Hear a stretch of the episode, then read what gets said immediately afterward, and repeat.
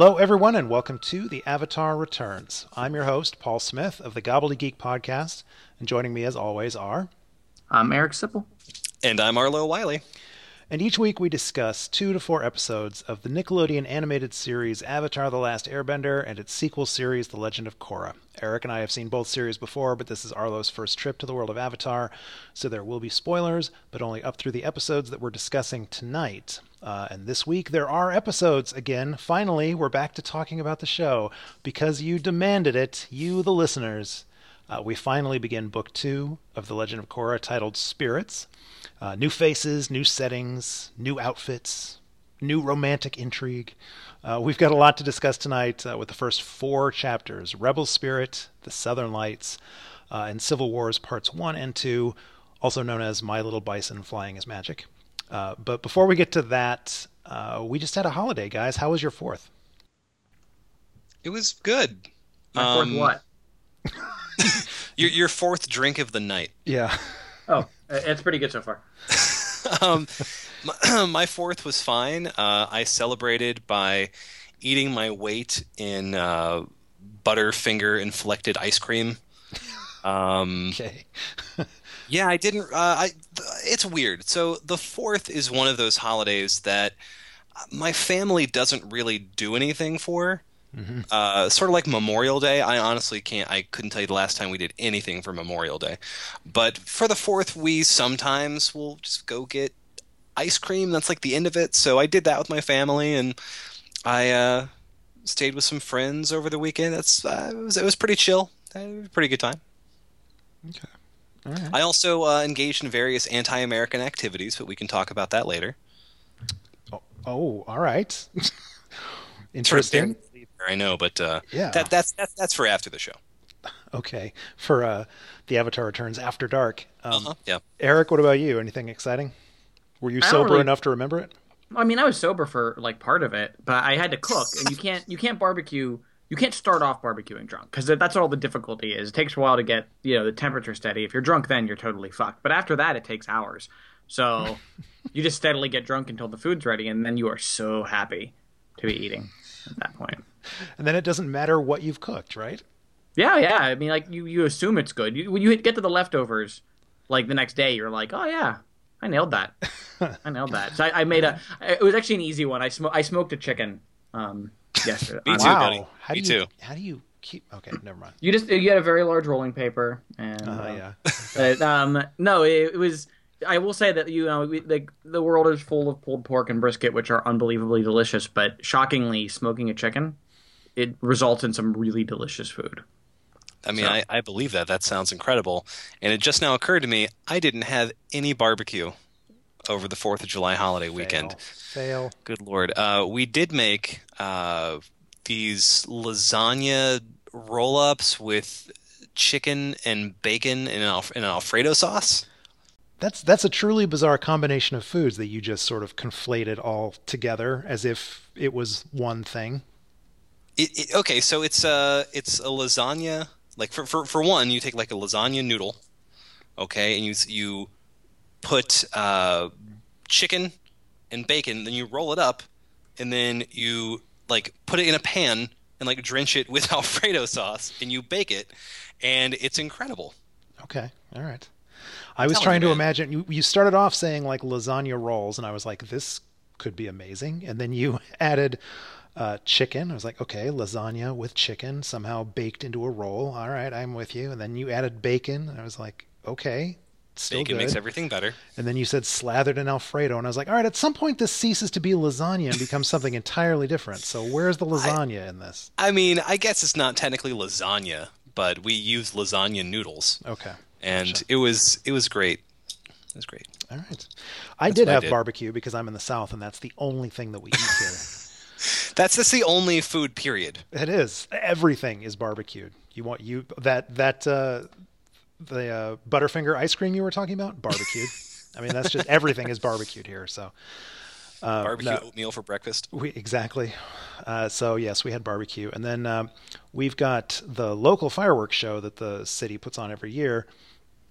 We have seen it in years past, but there's an area that is called the mall. It's a bit, it's a big open field near an old high school where everybody goes and they usually have like live music and there's food trucks and that kind of stuff and you can you can sort of see the fireworks from there. It's it's where it's the official place to go to watch the fireworks but it's always so crowded and there's never it's never comfortable. There's never really a good place to see the fireworks from. So we've just stopped going the past few years.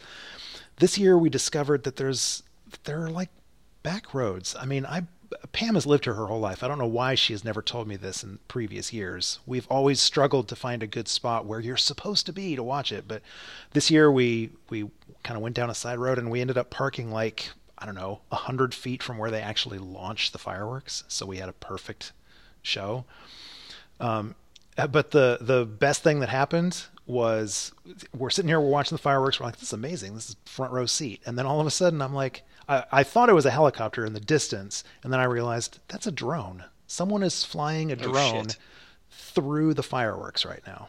So we watched the entire show hoping that at any moment one of the fireworks was going to knock that thing out of the sky and it would crash flaming into the crowd of people and the real fireworks would start.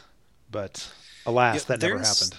There was actually a pretty great video from a few years back. Uh, someone flew a drone with a high def camera equipped to it through the fireworks, and it was basically, and uh, they played it slow motion. It was basically the real life equivalent of the Jupiter sequence from 2001. it was pretty mind expanding to, to watch. I have to say though, I am a fireworks curmudgeon. Uh, okay. Um, I've I, I saw exactly one firework this year. That's while I was driving the night before July Fourth. I saw one through the trees. That was that was my only fireworks experience this year.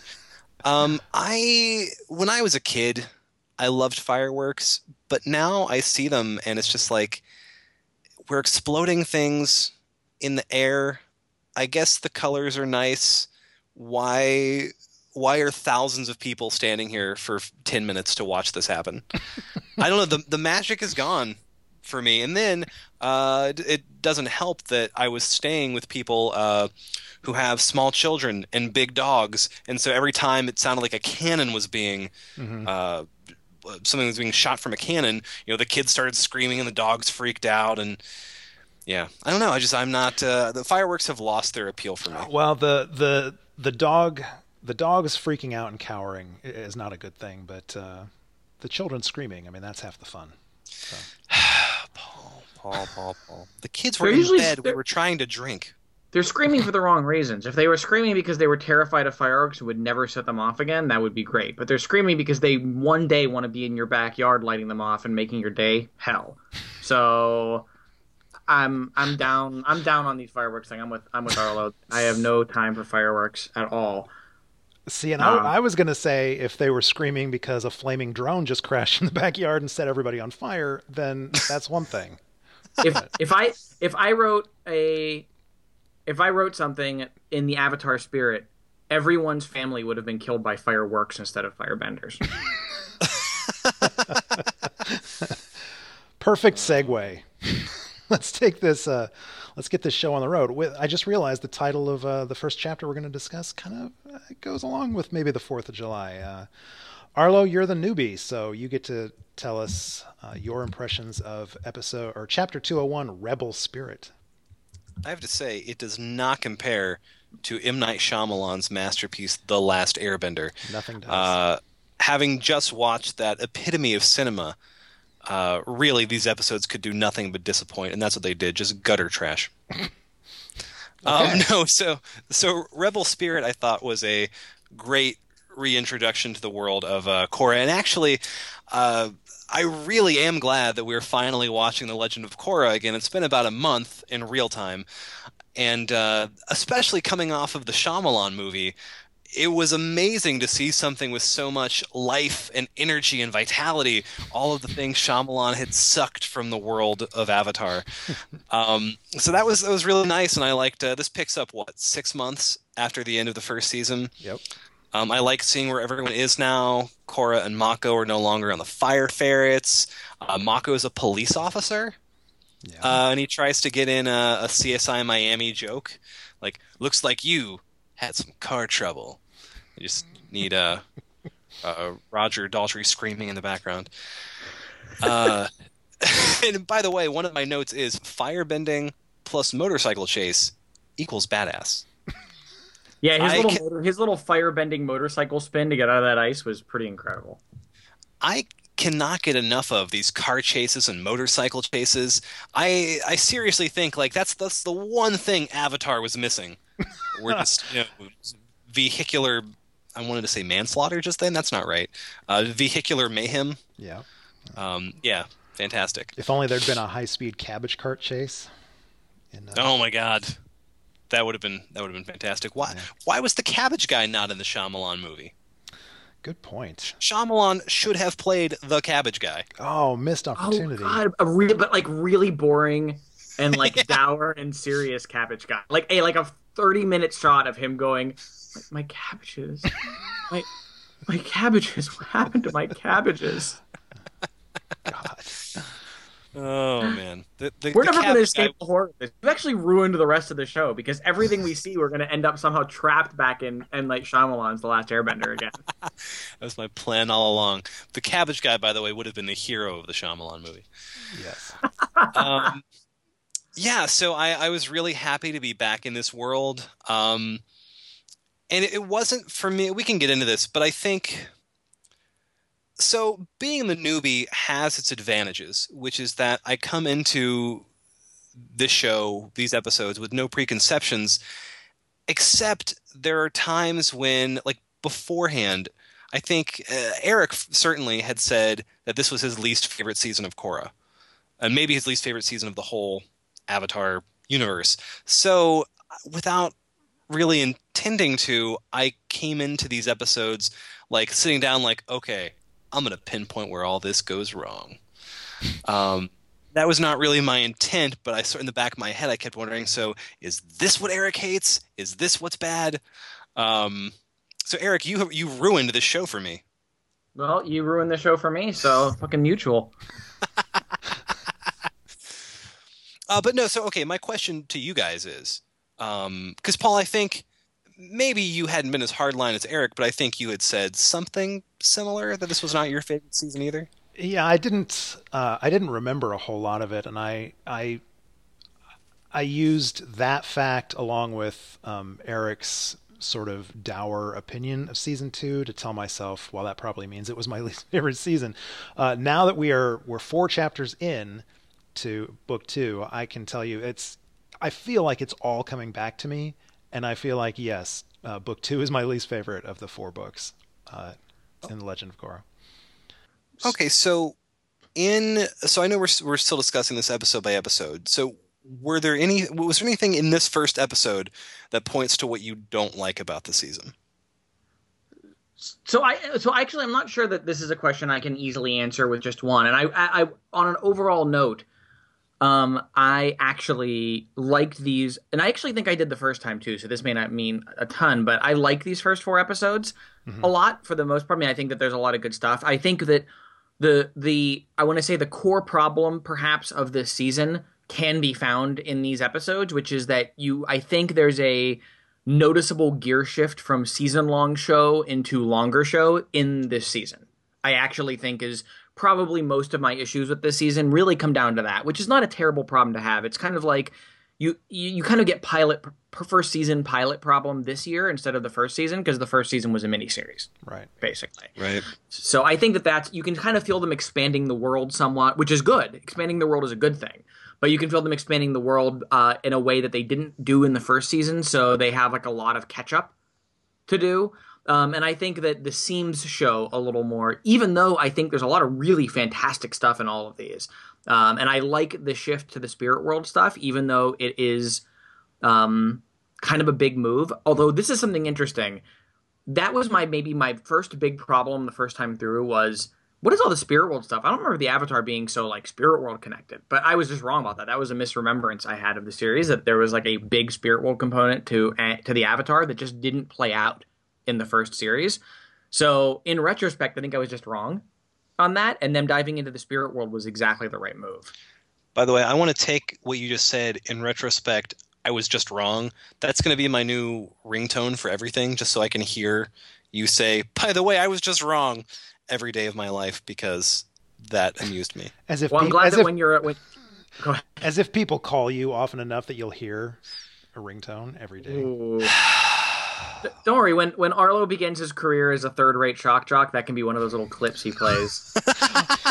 He'll have his soundboard. Uh, I hate to I hate to explain this or I hate to break this to you, Eric, but uh, I'm already a third rate shock jock. well, you're good then. When the Gobbledygook needs like a person on the obnoxious soundboard, and there you go. There's your first Oh, clip. It'll be it'll be like a triple air horn followed by by the way, I was just wrong. Yeah, there you go, and then a fart. and then a And a fart.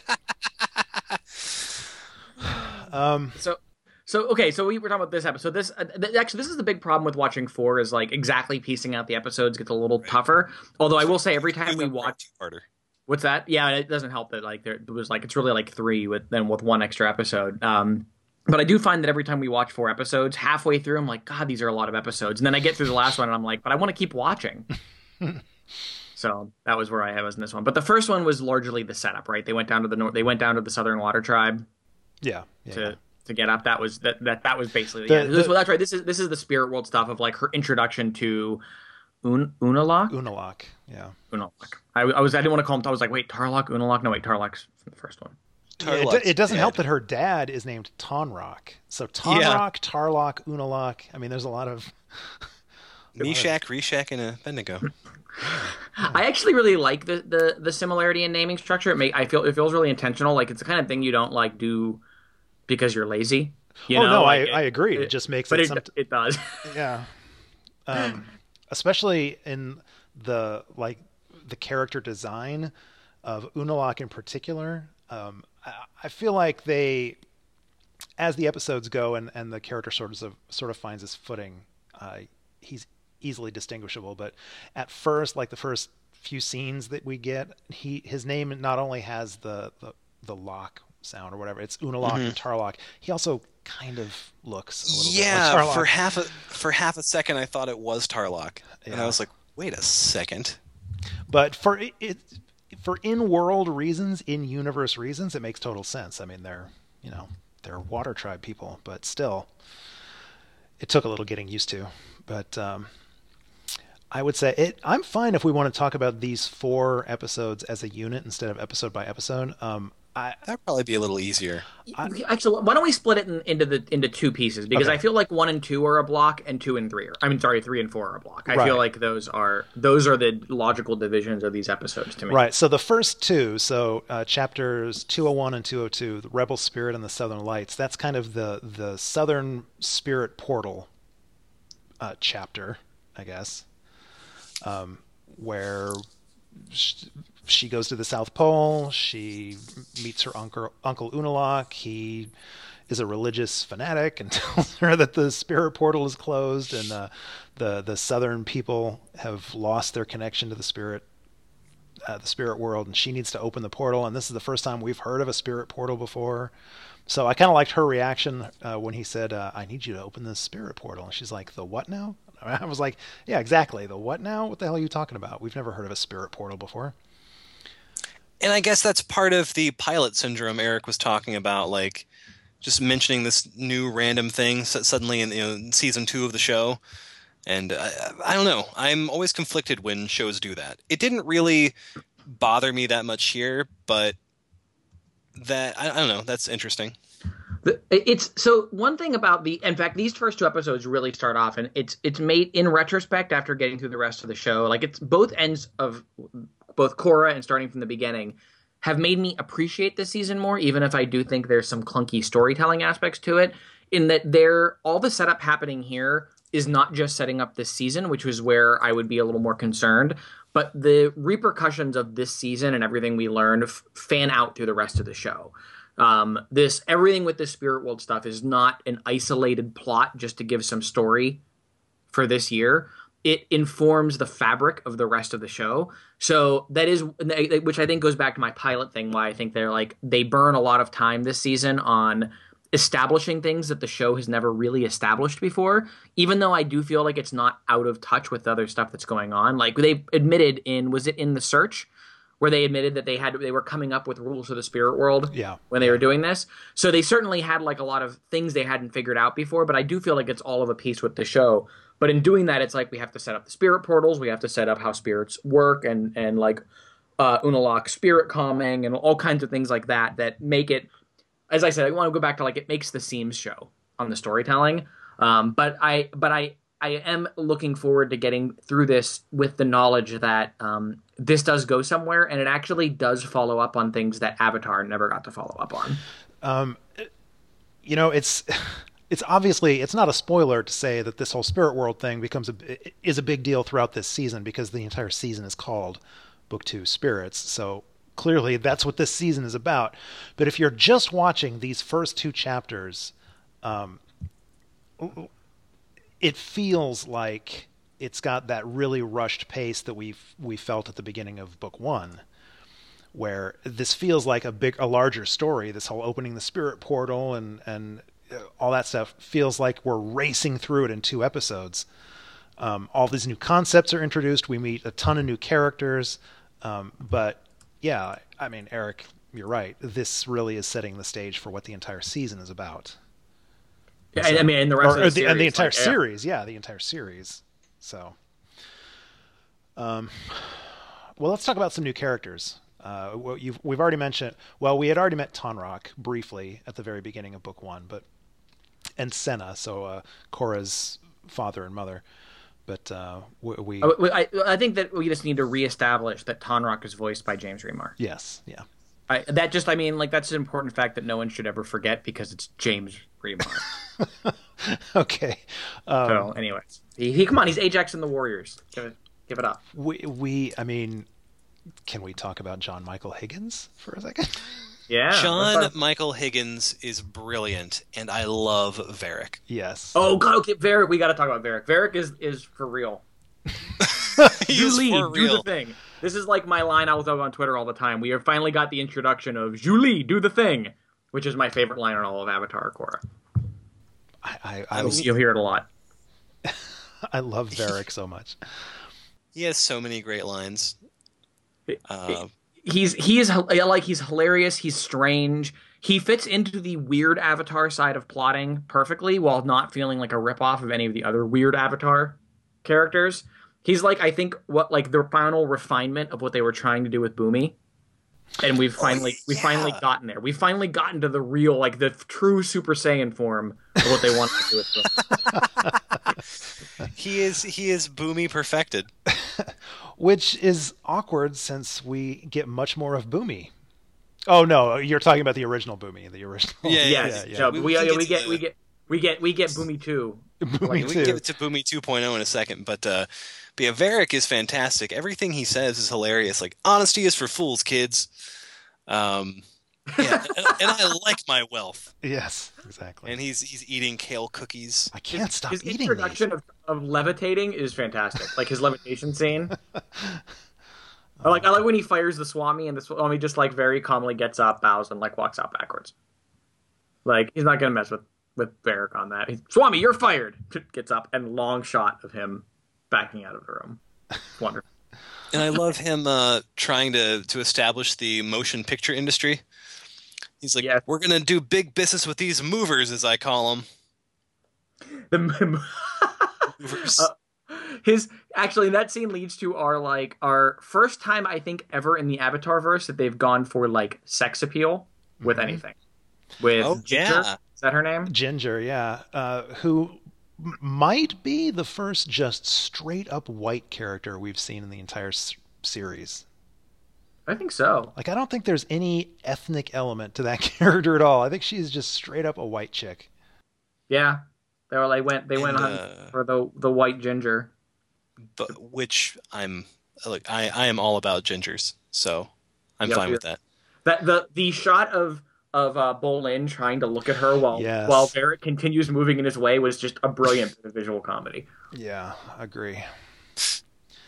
Yeah, Um, you'll get you're gonna get you're gonna get your share of Varrick. So this is why like I'm conflicted in some way. There's a lot of things we're gonna note as we're going through these of why I'm conflicted on my this is the worst season of Avatar comments because I'm think I was thinking about it from a plot level, but I was forgetting some of the wonderful character stuff this season does, and Varrick is just the tip of the iceberg for me on on that stuff. By the way, um, I, I don't know if I mean I guess it is the I guess we were saying it's the worst season of Avatar, but that it's not bad. like this is not it's still Avatar, it's still Legend of Korra. It's still pretty great. It's just our least favorite. And, so. and there's no and there might not be any Dai Li, so actually I might come around on this season. We're gonna see. I don't um, I don't remember if there is a Dai or not. but no, but the Varrick is wonderful. Um, Zhu Li, I actually really like Zhu Li, and mm-hmm. it's kind of hard to start liking her until you see her for a while and the endless Varrickness she has to put up with. Yeah. Um, but she's her like I especially love her jamming the tea um like plate into Bolin's hands to run to set to start the movie. Mm-hmm. When we get the when we get the very first instance of Zhu Li do the thing, um, and she has to like run off to it. Anyways, Zhu Li's great. Zhu Li's wonderful. I she's my star my star avatar character. I'm just gonna note that right now. Zhu Li, Zhu Li, Zhu Li is my All right. Wow. All right. Um, so we uh, at the end of last season, we got a very brief glimpse of uh, Bumi 2.0. Yes. Uh, and uh, we had heard reference at the very beginning of season one to Bumi and Kya, who were uh, Tenzin's brother and sister. But uh, here we finally get to meet them. They actually become full blooded characters. So, Arlo, what'd you think of uh, the older brother and older sister?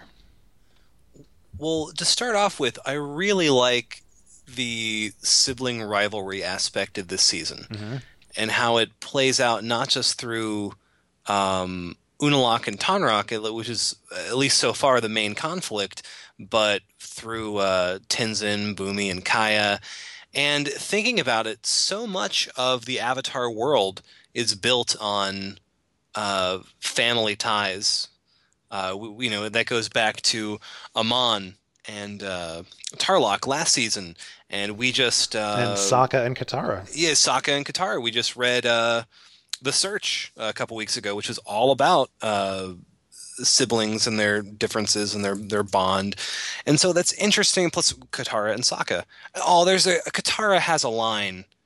Uh, and so even excuse me, even Marie Saint comes back to voice the elderly Katara, and she has a line. Uh, when you're my age, when you get to be, be th- my age, yeah, when you get to be my age, you'll be thankful for the time you've you have with your siblings. And that really choked me up because Sokka's dead. God damn it! Right? He's dead, right? Maybe. God damn it! Maybe. God, God damn it! Anyway, anyway, that really choked me up. But as, as to your question, I really liked uh, Bumi and Kya. Bumi is a vast improvement on the guy he was named after. I I grew to accept the original Bumi in a way, Be- because never... he had because he he became cool by the end. He he did become cool by the end, but I think Eric was right with what he was saying earlier that he was he's a really wacky, goofy left field character that they had not necessarily figured out uh, at the time. But uh, so I wasn't huge on him, but I really like this new Bumi, who seems like a real person mm-hmm. instead of just uh, aggressive lunacy.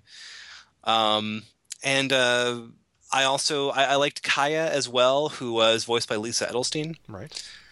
Um, the the free I, spirit I, hippie daughter.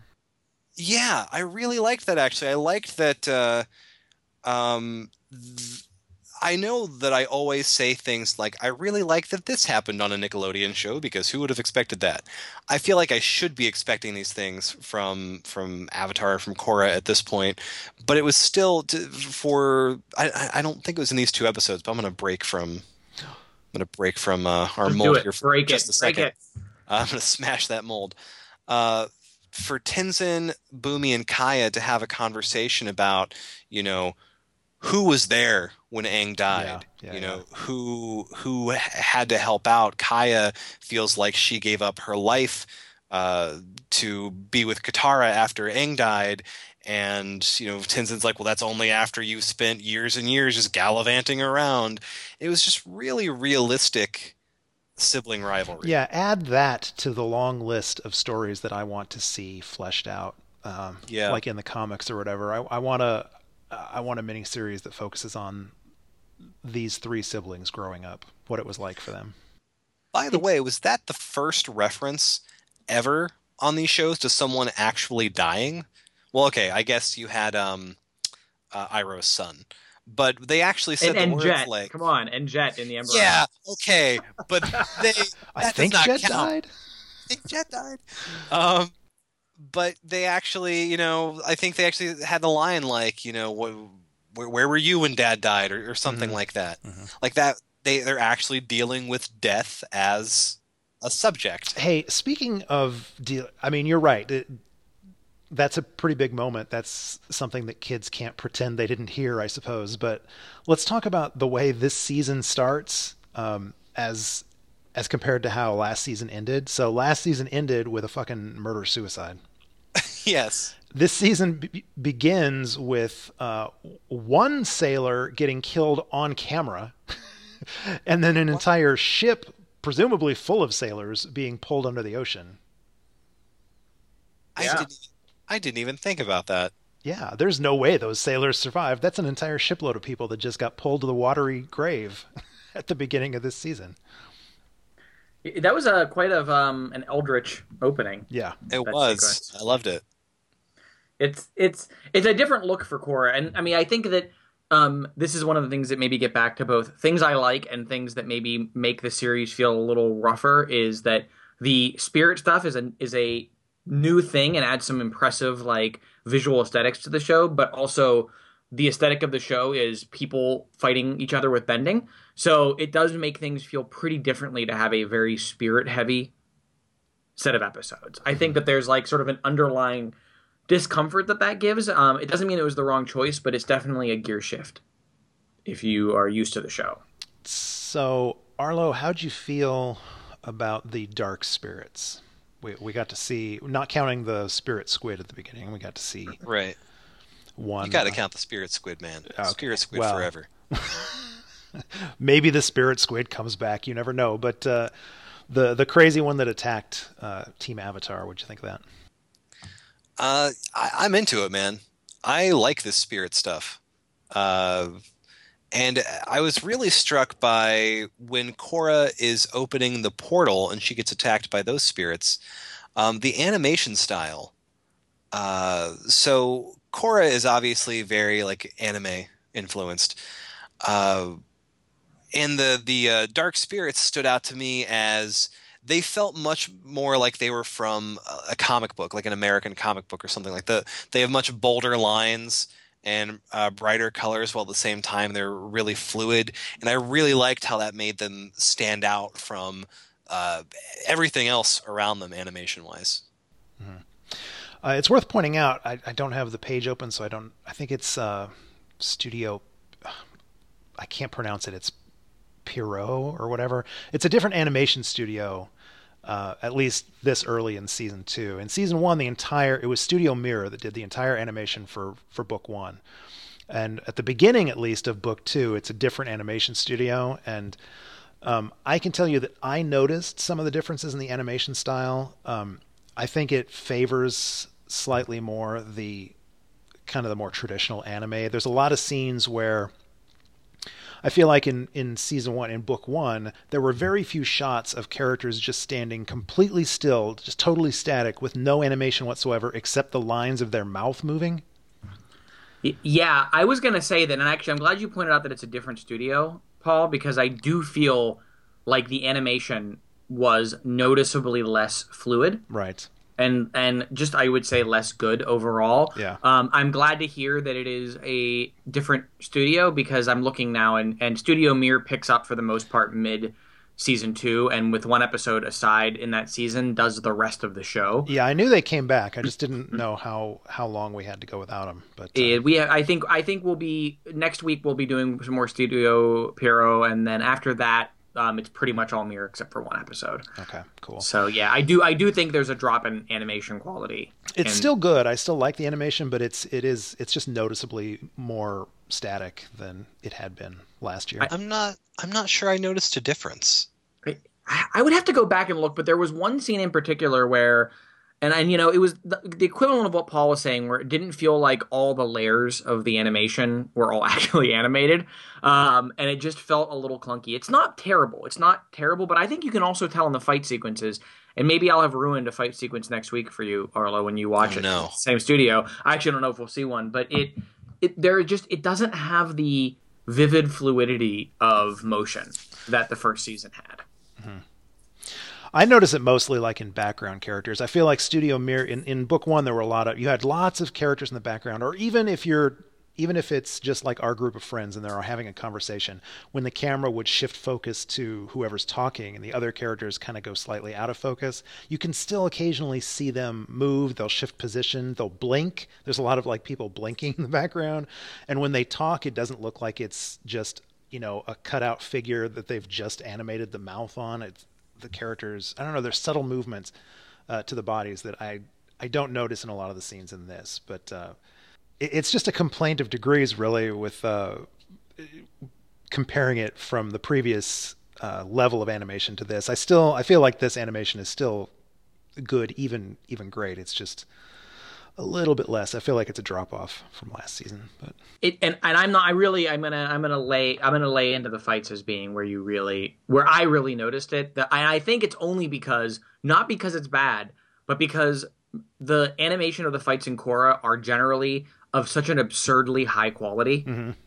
that anything less than an absurdly high quality does did ring to me. You know what I mean? Like I did notice it. It's like it went from being the best of all possible magic martial arts fight sequences to pretty good magic martial arts fight. Yeah. See, you say that, but th- there was in particular in episode three. There's a fight between uh, Korra and I think the the is it the Northern Tribe forces? Yeah um, that I that I actually made a note of because I thought the fight look, looked so amazing.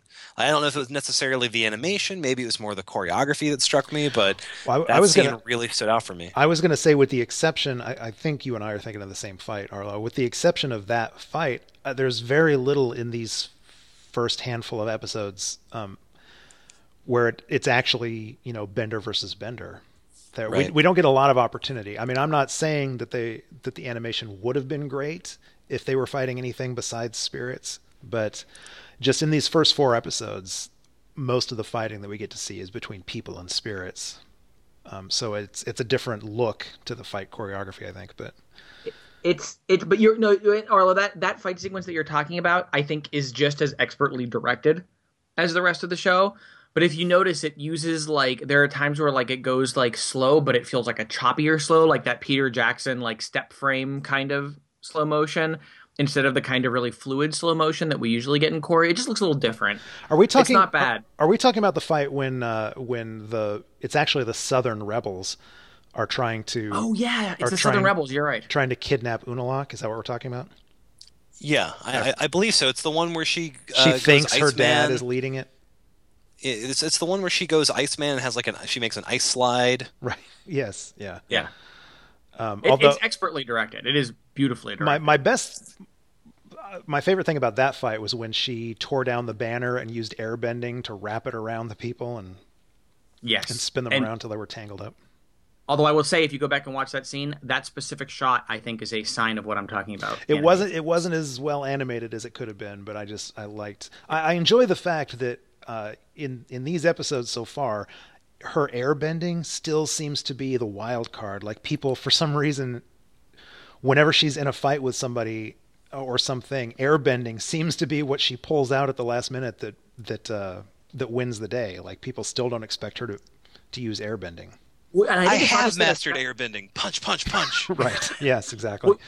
You know what I like about that actually is that it makes sense because no one has trained to fight against airbending. Right. There, no, you know, the only person you could train against to know how to fight airbending is Tenzin. Mm-hmm. So if you have not sparred with Tenzin greatly, you have no idea what it means to defend against or deal with an airbending attack. Right. Good point. So, so I like. In fact, there's a great moment in episode four. I think it's episode four when she attack. Yeah, it's episode four where she attacks Unalaq and he's calmly blocking everything until right. he shoots air, and he has a visible moment of surprise, like well, I don't know what to do with this one, and he gets knocked back from it. And I actually really like that. It's a smart, it's a smart thing that like th- in this world, everyone has trained against every kind of bending style except the one that's mostly extinct. Yeah, that's a great point. You know, a, re- a really funny moment uh, with the with Tenzin and his siblings is when they g- get to the Southern Air Temple, and the Air Acolytes are greeting them. Kya sa- has to say, "We're not Airbenders," and the guy just looks at her and goes, "Oh, I'm so sorry." Um, Um, uh, speaking of Kya, I didn't get to mention um, the ten- I didn't get to chime in on the Tenzin Bumi Kya stuff, um, and it, it, this goes back again to the weirdness of this season in that amidst this season, which I have some complaints about, the Tenzin family drama might be my single favorite plot thread in this show, um, just because fascinating things we learn. And it's not ju- like I love the stuff with Kya and like Tenzin's bitterness there but all the stuff about Tenzin going on vacations with Aang that no one else did and Yeah. the implication that Aang may not have been a fantastic father in that he clearly favored his airbender son. Like Tenzin being an airbender meant that Aang was which makes perfect sense for Aang. He missed the airbender um culture so much and being the last airbender would have been such a weight on him so to finally have an airbender to raise would have consumed a lot of his attention, but I love that thing where we just assumed that Aang would be the best, sweetest ever dad. Yeah. And instead, he kind of screwed up Tenzin, which we learned last season. But in over like overburdening Tenzin with responsibility, he also did a bunch of stuff with him that the other two kids didn't get. He was he's a kind of a bad dad. Yeah, and I, I mean, I, I don't even know because we, at least as of yet, we don't know enough. I don't even know if I would say he was a bad dad, just so much as he had. I don't know. It's. I think everybody favors one kid at a certain point, and I mean, Ten, I know, he, he was Tenzin, flawed. He was flawed. was the baby of the family, and the baby of the family, you know, a lot of He's family. the baby of the family plus the the, The second to last airbender. Right, right. So I mean, Second to last airbender, the penultimate airbender. penultimate airbender. uh, anyways, I love that dynamic, and like I said, I want to see more of that explored because I, that feels like a very real family dynamic. And, and Yeah. uh, And, and so far, that is my favorite part of this season of these four episodes. and I think we get a fair. I don't. I don't think this is restricted to. I could be wrong. Maybe I'm just like overblowing what this plot is, but I feel like the Tenzin. And I mean, overall, like all the strands of sibling stuff continue on through this whole season. I feel like I I grew an appreciation for Tenzin this season through that plot. It was the best possible way of taking Tenzin from Tenzin from an already interesting character to someone with a level of depth that, frankly, I don't think we've ever gotten in an Avatar show. Even from Iroh, who is an extremely deep character. Tenzin gets these extra layers of all the family background stuff that I mean the scene when he finally finds Ikki and they Yeah. have Beautiful. this moment of yeah of like with the of escaping their siblings is just I mean it's just amazing. It's just amazing writing. yeah, Tenzin is my favorite character of the show. So And I um, have to say, J.K. Simmons's performance, I it it would be so easy for a star of his like pedigree to just phone this in, but he does a really fantastic job with both the the heavy stuff and the lighter material. I still like- I still go back to last season when he was like, "Oh my God, Meelo, that's not a toilet." and there's uh, there's great stuff here when he finds Ikki and there she's having like a, a tea party with the uh, the little air bisons. Uh, and by the way, their names are Blueberry Spicehead, Princess Rainbow, Twinkle Starchild, and Juniper Lightning Bug. All of which I believe were David Bowie personae at one.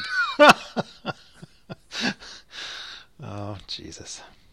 Yeah, that stuff is great. Hey, a, a sibling pair we have not talked about yet. I, I was I've been waiting for this. I've been looking forward to this, Arlo. Uh, so yeah, we get to meet Unalaq's kids, uh, Eska and Desna. and Eska, I, I genuinely did not know this before I sat down to watch these episodes. Eska is none other than Aubrey Plaza of, uh, of Parks and Recreation, Scott Pilgrim, and a million other things. Play, Uh, playing that- Aubrey Plaza, apparently. Yes. at, play- at her most this is like the most pure distillation of Aubrey Plaza possible. It is. There is no there is no emotion here. She is just a robot person. yeah. Uh, but that's what she does, and she does it extremely well. Uh, and I have to say, I really sympathized with Bolin in these episodes. I feel like I have had an Eska or two in my life. Like the the moment where she like puts the skull collar around him, Uh huh. like that felt that felt a little adult for this show. I have to say. and, and then drags him by it. She And doesn't then just put the drags him by it. You can you can I was- express your joy through tears. I think is what she says. Yes, I was like, yeah, I've been there. um, so yeah, but you will be coming with me to the north. There, there we will live the rest of our lives together in icy bliss. Foolish Bolin. icy bliss. Oh God, yeah, doesn't she call him like my my feeble turtle duck Yep. at at one point? yeah. Yeah. So again, I'm with Bolin. Uh, I've had some Eskas in my past. Uh, I yeah, I I thought all of that was hilarious. And at the, and at the end, of course, the end of these episodes, she is fucking like launching herself at them with fury. Yep. That was a Uh, very. her her like terrifying motorboat sequence was uh something else. Yeah. That was kind of an anime moment there. Yeah. Uh, speaking of anime moments, like this is something I'm just gonna note, and no one else is gonna note it as an anime moment, but it was so anime that I, I have to go. So in that fight sequence, when Korra is fighting the Southern Water Tribe, there's a point when she like runs in a sort of arc fashion at a group of people, and she like puts her arms behind her, like like like at an angle behind her, almost like they're wings, but it's like she like runs with her arms like Mhm. like thrust backwards a little bit. Is pure anime, absolute pure. It's like a pure anime shot if I've ever seen one. In fact, if you like, they, there is a, a anime series called Battle Athletes Victory that's like this weird like I love For anime titles. it, it, and it, the the series is basically they we have to save the Earth through the Olympics. I mean, is basically what it comes. There's Oh my aliens who come and basically engage in this like extreme sports race. Like like track and field event essentially, and the and the last the last sequence of the show, the show is that the woman the girl who's the main character whose like mother was like one of the best racers of all time and she's always trying to live up to her the aliens dropped on a clone of her mother basically for her to face and that's like her final race. And anyways when she beats her mother she like puts her arms back exactly like that like pure exactly that almost the same shots i don't know if anyone watching this was watching battle athletes victory which was actually a really good show I have never even heard of it. it, it Eric, was I, f- I feel like you could be in a room with twelve thousand people and none of them would have seen Battle Athletes Victory. Hey, the maybe the best anime music video fan like fan vid of all time was to Battle Athletes Victory. Kevin Caldwell's um, Battle Athletes Victory anime music video set to the music from Run Lola Run, believe, Oh is a moment of pure classic fan videoing. You will l- live in awe of it when you see it. Anyways, Wow. I'm just saying it was very very anime in its overall um, motion and um, and like uh, composition. Much more than Avatar ever was. Cool. Um, all right, I, I, uh, I feel like maybe we're scattering a bit here. I, I- let's wrap out these first two episodes. We we haven't even talked about the big event, the fact that so they get to the southern the South Pole, and she opens the portal, the spirit portal. Can I ask, did I miss something? How did she open the portal? She she tapped it? She went. Okay, so, okay, so this this this gets to why I feel like perhaps, as I said, the season two is starting to come back to me a little bit as we dive into it, and perhaps one of my issues with season two is the characterization of Korra. Um, uh, the starting out this season, she does not appear to have learned any valuable lessons from season one. She's back to being just as sort of headstrong and, and obnoxious as she ever was. In fact, possibly more so, uh, which I feel like. I, I personally like this. I like this characterization and the way it plays out. But in the scene where she's trying to open the spirit portal, uh, it's sort of a callback to when Tenzin says, "You've lear- you've mastered Korra style airbending. Now you have to master the real thing." How does she try to open the southern the the spirit portal by punching it?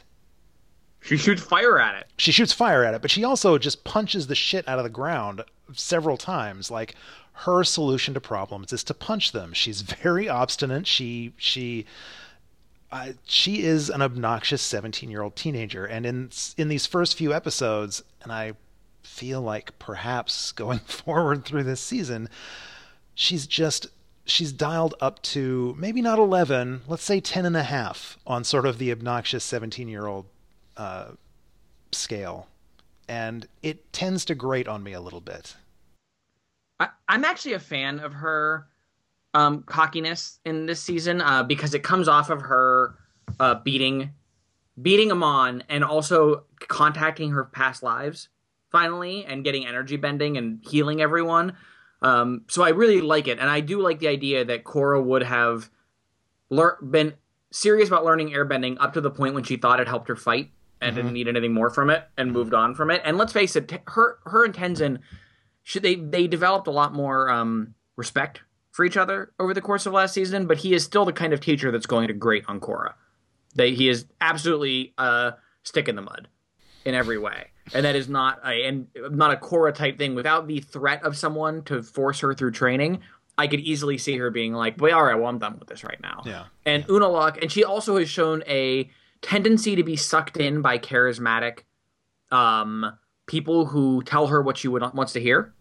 The, yeah, the thing about Korra is she has her entire life been told that she's the one, that uh, you know she's the avatar, so she's the best there is at what she does. And anytime she discovers that there's something she's not very good at, um, if an authoritative figure comes in and and um, doesn't stress to her that uh, she doesn't know how to do something, but says, that plays on her beliefs that she is meant to be the best and tells her, you know, I, I, I have faith in you. I believe that someday you will be the, the greatest avatar of all time. She eats that shit up like candy. Yeah. Yeah. It's a, it is an easy way into getting her to make poor decisions, which I like. It's, I think it's actually very consistent. Um, in the, and, and Unalaq is in a lot of ways less immediately slimy than Tarlok was so even if you feel like, oh, I'm not going to fall for that guy again, even uh, even though his last line in the first episode is, "I have great plans for you." Yeah. But yeah. like, but he, but he exhibits this power over the spirits that makes right. a lot of sense of it. Like, and if it is like, because up to that point, even I was thinking, okay, this guy's kind of a charlatan, and then he calms that spirit, and it does feel like he knows something about the spirit world because Tenzin is baffled by how smart he is with with spirits. So I, I like that, and I like that it. And the thing is, uh, it also plays totally into the actual mission of the Avatar. Uh, Unalaq is very canny here in that the Avatar's goal, one of the Avatar's purpose, is to be the bridge between the spirit world and the human world. And here's this problem with the spirit world, so Avatar makes sense to solve it. So I, I enjoy it, and I think is I really like is that this time Korra snaps out of it a lot faster. Right. As soon as she skis through Unalaq, it stops. It, it, stops having sway over her. It took her a lot longer to get through Tarlok's crap. Yeah. Um. So she she I would say that that is growth. That as soon as there's a, a thing off, she she gets through it and actually solves the duplicity of Unalaq pretty much all on her own. I'll just it, it's a very minor gripe and it's something that. Uh, I'm not going to harp on too much as we go forward because uh, it is so minor, but it's kind of one of the little nitpicks that I always had with Buffy the Vampire Slayer, there you go, Arlo. Let's bring Buffy into this. Um, All right. Was how the the sort of monster of the week episode format that, that show had for a while led to every episode the character one or more of the characters would have an, an epiphany. They'd learn a lesson and then the next episode they'd completely forgot forget it and they would behave just like they did before and then they would learn another lesson and the next episode they completely forget it. That kind of stuff i don't know i, I understand that in a syndicated show or whatever that's necessary but after a while i that tends to grate on me so if I when I see Korra seemingly doing that, where I feel like, okay, she she learned a lesson. She breaks into tears. She falls into her father's arms and apologizes for all this. So she's learned her lesson. Well, in two episodes from now, she'll be she'll go right back to being the judgmental, uh, you know, pig-headed teenage girl or whatever. Perhaps realistic characterization, but still, when you're watching a show, particularly in a condensed format, that's one of my little buttons that kind of drives me crazy. So wait, hold on. Back to my question. How does she open the spirit portal? okay, yeah. Ultimately, ah, that was awesome. Ultimately, she stopped punching it and she she went into the avatar state. Avatar state, yeah. And touch and touched it in the avatar state. Yeah. Okay. And which, so, if so you notice, was, that was all. So I, I, I didn't miss anything. That's no, it was did. just she just she just had okay. to. I I do enjoy the fact that uh, throughout all of Avatar: The Last Airbender, pretty much the only time we ever saw Aang into the Avatar state was when he was really pissed off or really frightened or whatever. It was a very traumatic thing. And now that Korra has has discovered the Avatar state, she pretty much just switches it on anytime she wants, and it's no big deal. which I like because that's what we've seen from the other avatars. Right. No, I like that. I, that's I feel like that's the way the avatar state is supposed to work. yeah. Yeah. No, So- Aang was because Aang was so avoidant of it because it was tied to his the rage that he wouldn't like. Basically, the fact that he could be violent in it, and that worried him. Mhm. Um, whereas, yeah, Korra when she did it, she doesn't. And well, they, Korra does not abuse it, which I actually like. Like she doesn't seem to go into the avatar state for no reason, but when when she's got to do it, she she goes in. And and I and I guess to a certain degree, Aang probably hit that too. We did kind of see that with Aang when he took down. Um, oh crap! What was the? What's that? Ozai? No, not Ozai. No, no, no. The guy in uh, as an adult Aang in the flashback that we Oh saw yeah, when yeah. he take- um, uh, takes on the crime lord Yakone. Yukon. When he takes down Yakone, that was a very intentional. Although he still avoids it up until the moment when he absolutely has to use it, Right. but it was definitely less of a ragey one and more of an intentional switch. So he obviously mastered that over time. Yeah. Um, But yes, so yes, Avatar State opens the spirit portal, um, and Got it. and and for and for I love the I actually really love that bit because it for this one moment everything feels really awesome. She's opened the spirit portal, everyone's happy, and then she gets back and this invasion starts. right. Yeah. So let's head to the invasion then. Um, Yeah. Civil Wars Part One and Two. so Um, I will admit that I am not, and I, I've already told Paul this. I am not as into the Unalaq Tonraq sibling rivalry, perhaps as much as I should be. Definitely not as into it as the Tenzin Bumi Kya thing. I don't know. There's something about this plot that I'm not hundred percent sold on. I, I'm not sure you ever will be. We'll see. Um, I I would at whatever I end up thinking of this season, I feel 100% confident in saying that Unalaq is the weakest villain of the show. Yeah, I'm not. I don't really care for Unalaq. I, we're gonna put a pin in the Unalaq being the worst villain things. When we get to season four, there's a moment when I'm gonna call back to Unalaq being the worst villain of the show. I think I've mentioned that before, but it's gonna be mid season four. We're gonna get a point where we're all going to have a good laugh at Unalaq's expense. Um, but um, but no, Unalaq is definitely their weakest villain. Um, I he's he become he is in a lot of ways a plot facilitator villain. Yeah. you know he's like he gets us into the spirit world stuff. He has a level of knowledge about it that is helpful to us and he has a spirit world related plan that helps us have to dive into spirit world related stuff. And so the effect Unalaq's p- stuff will leave on the show i think is very positive but Unalaq himself is not a particularly compelling villain once he goes full villain which doesn't happen That takes not, not much time at all. By the season by episode four Unalaq is basically uh waterlord ozai so Yeah, my final, my last note that I wrote down for uh, Civil Wars Part Two is Unalaq is a bad guy. Shock. it's like all the things around this plot are really great. Like I actually really love the underlying idea of the Northern Water Tribe, who is much more successful than the Southern Water Tribe, trying to forcibly make them better. Right. Like I actually really like that. That is a deep and um and, and complicated thing to drop into a show, just like a lot of the other things that they've dropped in. That like because we've never really gotten to like the inequality between the two water tribes as a result of the Fire Nation decimating the Southern Water Tribe much more than they did the Northern Water Tribe. Mm-hmm. So leading to this thing where like the Northern Water Tribe views themselves as superior to the Southern Water Tribe is a really interesting way to take that. I think. So I want to, I want to mention something that occurred to me. I think the first time watching this time, um, it's kind of interesting that there's a Southern Water Tribe and a Northern Water Tribe, and a few very minor cultural differences aside, they're basically the same. Like in this, uh, Unalaq is the chief, the tribal chief uh, uh, of both tribes. Apparently, he's not he's not the chief of the northern tribe. He's the water chief tribe. Apparently, um, he several times he says, "I'm their chief" or whatever. Uh, so it's just interesting that there's these two cul- cultures that are literally at opposite ends of the planet, and they're so culturally similar, uh, despite the remove. And with the opening of the portal, the spirit portal, and Unalaq says, you know, once the northern portal, which we could we can talk about why they have to open the northern portal, but he mentions once both portals are open that they'll be able to travel between them within seconds instead of, instead of having to travel all the way around the world. Um, so I just wonder if that plays into the cultural history of the Water Tribe. if at one time both portals were open and these tribes could communicate back and forth within seconds instead of having you know months of travel time. Yeah.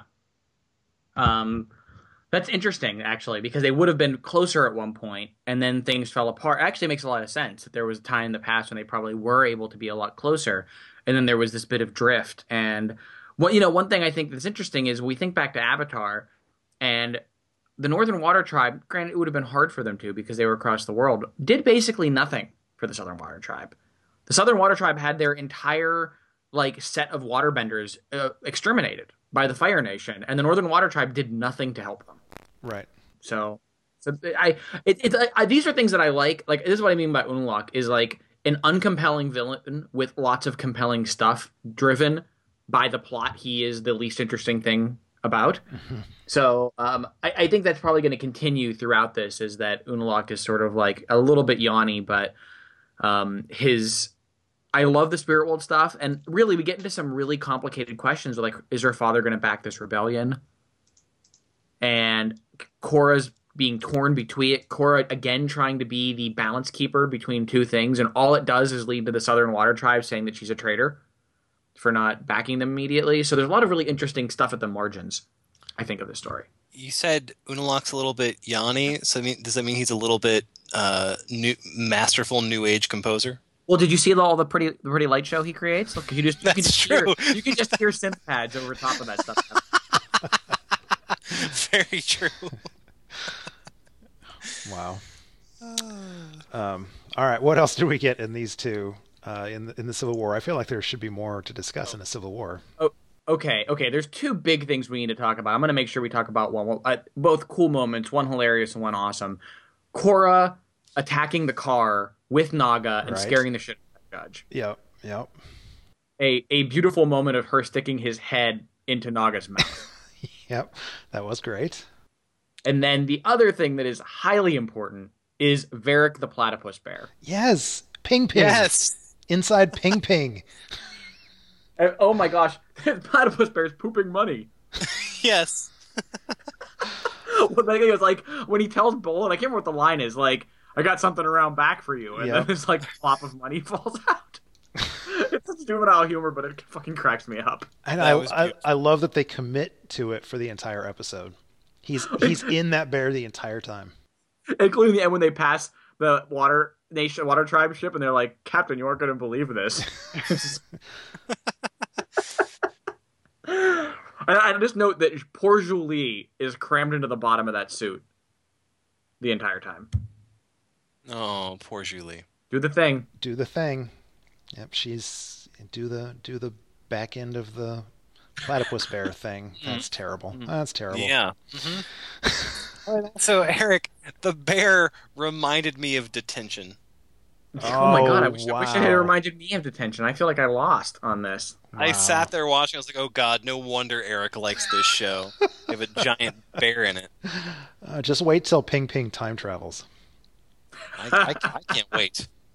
Oh man. Um, it's it's a lot of um, like there's all these like little good things in this stuff. That's why I, I feel like weird. I, I think that I'm gonna make peace with this season this time actually because first time through you watch for like the plot and story and you sort of focus on the big things, stuff like Unalaq and whatever. And if that doesn't quite work for you, it there. But you know this is making me think like a lot of the Bolin Varrick stuff plays out very interestingly this season too. Like this is a plot thread we're gonna open up uh, Varrick's taking of Bolin as his like like new new fun friend kind of thing. Um, we are not we're not done with that, and I think that leads into interesting things. But it does also lead into a plot that feels super separate from everything else, which is indicative of the season. So.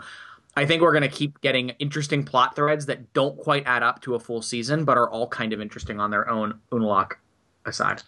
So Bolin's kind of being pulled in a couple different directions. Then I feel like he has a couple new fun friends with both Varrick and Eska. That that'll be interesting to see. Yeah, I, I feel like out. I feel like this early in, in season two they hadn't quite worked out what their plan for Bolin was yet. It, it, Bolin and Ma- Mako both seem to, I think, are in a little bit of a holding pattern. Like, well, Bolin they're like trying to find a plot for, and Mako has nothing to do. Yeah, Mako just gets to whine about how hard it is being the Avatar's boyfriend. Oh, okay. I, this might also. Arlo, you said how you've got some Eskas in your past. Um, Uh-huh. This might also tie into maybe some of my feelings for Korra. in in the You got some Korras in your past? yeah in in the Korra Mako relationship as we see it portrayed here at the beginning of book two. I am 100% the Mako in that situation, and I do not sympathize with Korra. in all that, I mean, it's play. It's mostly played for laughs. Um, although I think there is an undercurrent of sort of seriousness to that relationship. Maybe we can talk about their relationship, but uh, that's one of those things that I, I'm like, that's not funny. I don't find that funny. you know, a lot of people talk about the humorous aspects of romantic relationships, and that's something that comes up. But I'm like, yeah, I've lived through that too many times. I don't think that's funny. I I um I I do sympathize. Um, I sympathize with both of them because they are both they are both teenagers who are realizing that they have mistaken infatuation for love and are now trying to figure out what the hell to do about it. Yes, uh, book one ended with the big romantic kiss, and then this shows you that you know the big romantic kiss does not always lead to the big romantic relationship. And Yet, and neither of them are really equipped for the problems that their respective lives bring into things, and it is it is taking things down pretty fast. And I think M- M- Mako is a little. I think he's not. I don't want to say jealous is the right word, but like definitely doesn't like when you have the avatar overshadowing you and you are kind of a competitive person with a lot of pride of your own. That can definitely get a little intimidating. And Korra is a massively um, selfish and self-centered person sometimes and that just exacerbates. So I, I like that their relationship is, and this is actually like we go back to this whole like love quadrangle thing, and that it was really like annoying when it first started, but I actually really like that we've got these little threads of relationship that come out of it, and they've mostly let it down just to Korra and Mako's um, being really in, unable to maintain a relationship at all because they suck as people. because they suck as people. Isn't what it always comes down to? pretty much, pretty much. So we already talked a lot about the the Kya, the Bumi Kya Tenzin uh, Yeah. sibling stuff. That all, that, for the most part, that happens in these two episodes. Um, uh, anything else that we want to talk about in here? There's uh, Jinora seems to be getting being set up for some sort of subplot. This is the season when Jinora gets awesome. I'm Jinora is Jinora is awesome this season. Pure fucking awesome. as a as a diehard Kiernan Shipka fan. I'm glad to hear that. Oh yeah, and and she stays awesome the rest of the show. So it's not like she gets one cool moment and then it's done. This is when Jinora becomes like a serious character to the show, um, and we're starting to get the hints of it here, which I'm excited about. Um, That is awesome. And um and you know before, actually before we get into because actually next week we're going to get some of this so I think we should actually note a really interesting and important piece of information that came out of the previously on in the first episode which is that there's no more council in Republic City Right. Oh yeah, It's and they now have a democratically elected president Yep. so there was a significant change that came out of um, Amon's rebellion A change, that's a change like a- for the better. Sort of like a tossed off detail at the beginning. So yeah, I, I yeah I would imagine they would go back into that. So We will. We're gonna. We're, we are going to get. Well, obviously, they're headed back to Republic City, so we will get some ideas of how Republic City works now. Um, when it's you know old, this it's new new situation. But I really like that they noticed that a council of mostly benders, or maybe all benders, was kind of a bad idea, and have corrected that to some degree. But we'll see whether that means helpfulness for anyone. There is, uh, I can't remember if we talked about, like Arlo, I can't remember if you ever brought up concerns or fear that uh, politics was going to be left behind once we got out of season one. Um, if memory serves, now that season two is coming back to me, I feel like politics continues to be something that we address as the show goes forward. cool. So, I don't remember expressing that fear, but cool. okay. Well, um, I ex- I, I express a lot of fear on a daily basis, though. So that's true. I can't keep track. You are full of fear. It's true. so true. Fear is the path So- to the dark side. Well, the, but so we, we we get through these episodes, and I've noticed that they've basically dumped, and I think maybe this is one of the reasons that we're feeling a little like unsure about this is that they basically dumped a mid-season arc into Right, the opening yeah. of the season. C- Civil Wars. Civil Wars is your episode eight and nine in most seasons. Yeah. and we did we got none of the Unalaq setup that I think would justify it. Like I think it works because we know enough about the world to fill in the details. Like we can kind of we can make sense of it, and it's not a bad development. But we definitely did not get the couple of episodes of groundwork to set it up, and I think that you know was a decision they made because there's other plot they want to tell, and I'm glad for it. And when we get to our mid-season two-parter, I think we'll find that it was a a much better choice than putting Civil Wars there, so I'm not going to argue with it. But I think they've got about two seasons worth of plot in the show, and they crammed season ones into this. And Yeah. this was this was the finale of season two, part one, and now we're going to get the rest of season two. That makes a lot of sense because this really these four episodes taken together really do feel kind of self-contained. Except of course for Eska fucking like launching herself at them at the end. I wonder if that's going to pay off. Hmm. So no, we're- um, we're never going to see her again. Yeah. Uh, two minor things that I just wanted to call out because they're two of my favorite things of these four episodes. Uh, one, the sound effect of inflatable, uh, inflatable Bolin I'm a raft. when he slides back down and and uh, uh, Mako puts his foot out and stops him. The sound it makes when when blown up Bolin bounces off his foot, it's sheer perfection. Ridiculously tiny detail uh, in the audio quality of the show, but I giggle every single time I watch that. I wish I could remember what the sound was. It sounds exactly like you would think an inflatable snowsuit would sound if someone kicked it. you should clearly find this sound and put it right here. okay, I'll see what I can do. Um, and then the other thing was uh, we got all too briefly, but Nolan North did one of the voices. Oh yeah. Uh, Who did Nolan here. North do? He was the he's billed as the rebel leader, but when uh, when the Southern Water Tribe guys are trying to abduct, uh, what's his name, Unalaq. You know, Korra thinks Yeah, what's what's his name? He's kind of an important character. Yeah, character. Unalaq. Uh, Korra thinks that the guy carrying Unalaq is her father, uh, but he never talks. It's the guy next to him that always talks. That guy next to him is Nolan North. All right, So I didn't know that. I wish they'd given him a bigger plot. Nolan North would have made a pretty good, uh, pretty good full time character on the show. I agree. I, I don't know if if he does any more voices or if he ever comes back, but uh, I recognized the voice immediately and I looked it up. I was like, yes, Nathan Drake for the win. Um, okay. Anything else we want to talk about? No, I, I, w- I want to make a, a clear statement that I have absolutely no clue what the next two episodes are. None. this is the first time since I think the first season of Avatar when I am completely unsure what the next. I have like one plot idea that I know is in the next two episodes, but other than that, I can't tell you what's coming up. Well, then this next is two. a I know it's after that. But this is a perfect opportunity then uh, for Arlo to speculate on what the next two episodes are. So the next I two forgot I episodes, did this. the next two episodes we're going to talk about are Peacekeepers and The Sting. So uh, why don't you go ahead and, based on the titles alone, tell us what you think is going to happen next? Uh, so in Peacekeepers, I don't really have a good one for this. Hold on. Uh, uh, improvisation is not my strong suit.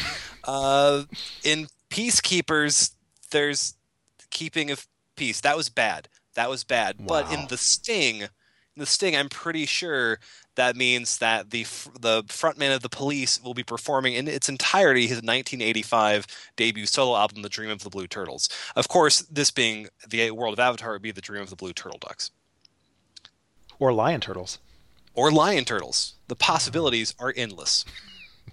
or at least two. So, all right. Well, we'll uh, tune in next week to see how close you are. Um, Pretty sure about the peacekeeping one though. Okay, you yeah, you probably nailed that one. So we we got some uh, some feedback, some listener email. Uh, Andrews Ampoma, I apologize if I'm mispronouncing that name. Uh, he wrote in and said, um, "I thought I'd start out by saying I love your podcast. I found it a little bit late, so I'm kind of behind. However, I have a question about the progression of Uncle Iroh." Uh, it's not much of a spoiler, but the creators confirmed that the reason why Iroh was so concerned with the water and moon spirits in the book one finale is because he had entered the spirit world not too long after his son died. He went looking for his son in the spirit world, and along the way he fell in love with the spirit world and held a certain reverence toward them. How do you think knowing that changes your perspective of Uncle Iroh and his view of the bigger picture of the world? So, first of all, thank you, Andrews, for writing in and for for saying that you loved our podcast. We were not worthy. Um, but this uh, this is the second time that we've gotten uh, listener feedback that references stuff way that we are way past. Yeah.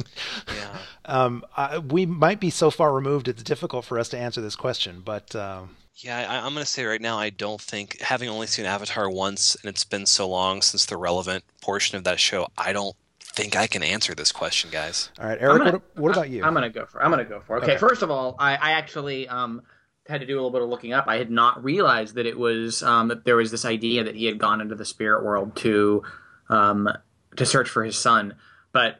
I actually really like this because it does inform. There is a level of rage that Iroh feels when the moon spirit dies. He's not just protective.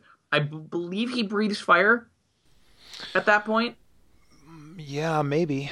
I think so. I, I think he kind of loses it on Zhao. I mean, let's be honest, we all wanted to lose it on Zhao at some point, but he totally loses it on Zhao, and um, it's a great moment, and it, it is a it is a level of anger that feels personal. So I I actually think that does add a lot, and it also. I, I kind of what it does make me think about is um, what is Zuko? Oh, sorry, what is uh, Iroh's feeling on the Avatar? And I think that he also tended to be not just in terms of Zuko's development, but did not seem at all interested in antagonizing the Avatar. Like he didn't seem like he was anti-Avatar in any way beyond just his normal inclination. So I think that if he had a reverence for the spirit world, and it sounds like he did, it makes a lot of sense. Then I think it does also inform his um, general respect for the Avatar, knowing what the Avatar's role was. Did that answer the question? Did I, did I sound like I addressed the question, or did I miss something? No, I, I think you got it. The question was, how do you think knowing that changes your perspective of Uncle Iroh and his view of the bigger picture of the world? Um, I would say uh, this is one of those difficult situations where you like that that's not important information that's not information that we needed in order to understand the story that's being told so it's not a big deal um, it's always iffy when you have uh, like the creators or the the behind the scenes people of a show um, filling in holes outside of the context of the story. It doesn't sound like that's what this was. That's just a little extra detail that maybe they they dropped in an interview somewhere. Um, I would say the various times that I've watched Avatar: The Last Airbender, I don't I don't think it ever crossed my mind that Uncle Iroh had ever visited the spirit world. I just assumed that he was a that he had found a level of peace. Once his son died, he changed his outlook on life, and he he re- reached an inner peace, and uh, that made him more of a spiritual person. Uh, knowing that the creators apparently intended him to have taken a trip to the spirit world makes complete sense. Of of any of the characters that we met throughout Avatar: The Last Airbender, if any of them besides Aang could have ever made a trip to the spirit world, Iroh would have been my first pick. So And I think it also maybe, um, again, it doesn't like change anything, but I think it adds some additional um, interesting background to him being a member of the White Lotus. yeah, yeah, yeah. All right. So But again- that was a cool. That was a great question, by the way. And I, I really Yes, like it that. was. yeah, thanks for writing in, Andrews. Uh, listeners, uh, we we love getting email, uh, even if you even if you baffle us and, and make us stretch our memories back to the dawn of history. so uh, please continue to write in and ask us questions. Please test us. We like we like being tested. Um, as for everybody else, uh, thank you for joining us. Uh, as always, you can find links to this and all of our past episodes at the website, theavatarreturns.com. Links will also be posted on our parent show's site, gobbledygeekpodcast.com, or you can subscribe to the show on iTunes to make sure you never miss another exciting episode. While you're there, be a hero and rate us or write us a review. Help spread the word. Uh, if you'd like to contact us, if you have uh, uh, any pressing questions for us, please send your correspondence, care of Monkey Yahtzee at tarpodcast at gmail.com. Uh, and of course, you can always find us on social media. We're at uh, facebook.com slash the avatar returns or twitter.com slash tar podcast. And on Twitter, I am at haunt1013. Eric is at Salon, that's S A A L O N, and Arlo is at Unplugged Crazy. Uh, next week, Book 2 of Korra continues with chapters 205, uh, Peacekeepers, and 206, The Sting, starring Robert Redford and Paul Newman. Uh, until then, remember the Avatar state is not to be used as a booster rocket.